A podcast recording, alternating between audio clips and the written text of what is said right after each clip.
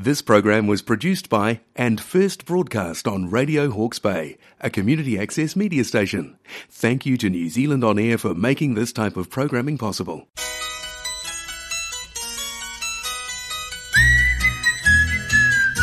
You're listening to Radio Hawke's Bay on 104.7 FM, 1431 AM, streaming on the web at www.radiohawksbay.org.nz. It's my pleasure once again to be in the garden with Hawke's Bay's most glamorous gardener, Megan Williams. How you going, Megan? I'm doing very well, and I had a really good day out at the baby market last Saturday. I sold a lot of um, roses. Great. I sold all my hydrangea plants. I sold um, all the all, a lot of the fruit trees, all the peaches, and some of the avocados and walnuts, etc., etc.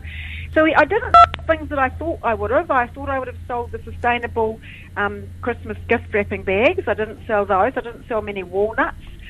Um, I sold lots of bunches of flowers, which is really nice. To, That is nice. Everything was dirt cheap. Fifty cents for the for the um, parsley plants, and I put a whole lot of the parsley plants.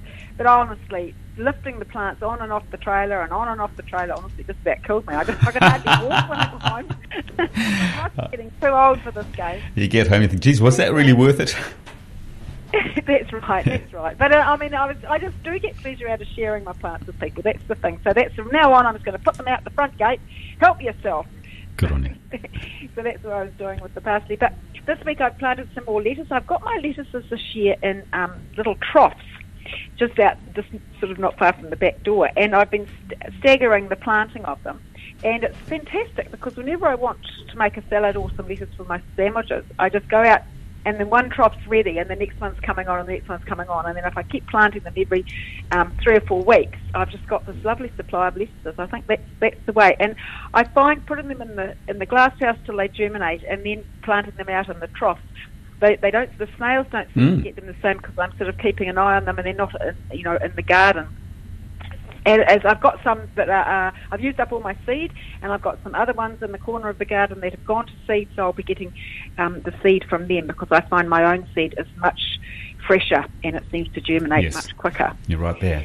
So I'm growing a whole lot of um, basil at the moment because in the summertime basil's lovely to have to put onto your pizzas and everything like that. So that's a handy vegetable to have in the summer.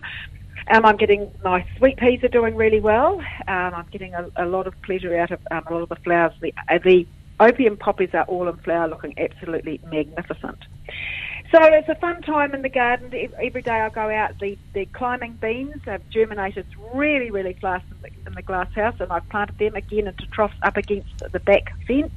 And I've put some wire netting up against the fence, and they're climbing up those. So um, I'm hoping to have a good supply of beans this year.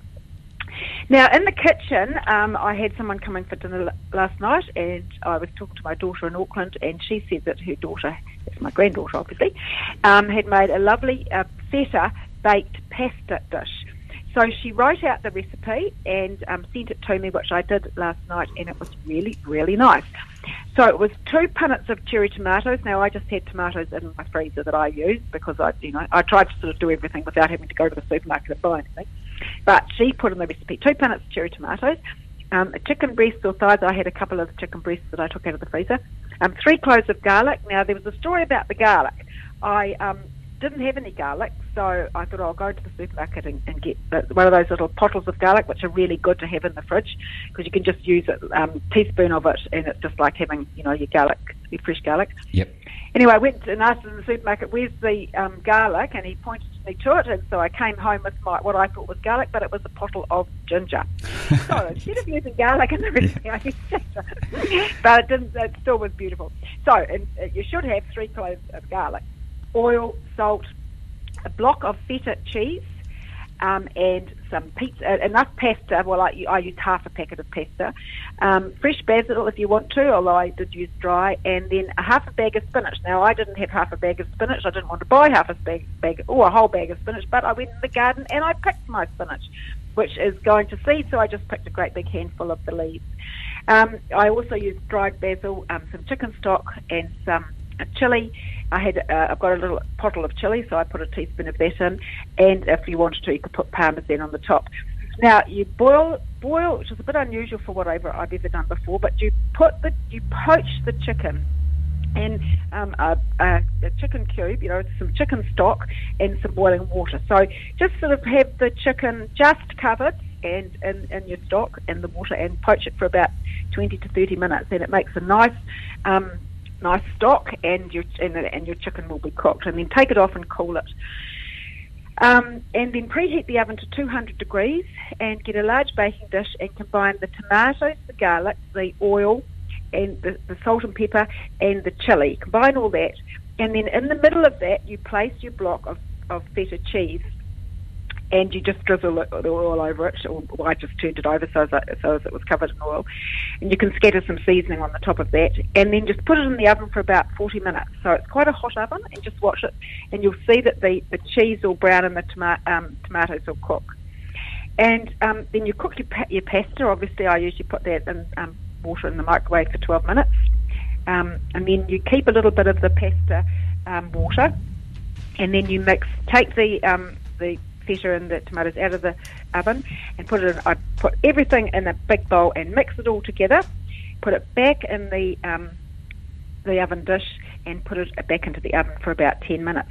And it was really, really lovely, and it had lots and lots of flavour. So I said to my little granddaughter Hannah that it was beautiful, and I was going to put it on the radio for today. How good is that? Yummy. and really nice with some chips. Lovely. Yeah, well, the feta um, sort of melts and goes right throughout the whole dish, which makes a lovely, lovely, creamy sort of a sauce. So it was really nice. Good on you, Megan. My pleasure as always. You look after yourself. Talk to the same time, same place next week. Okay, Ken. Take care. Bye-bye. Bye. Don't forget the robin.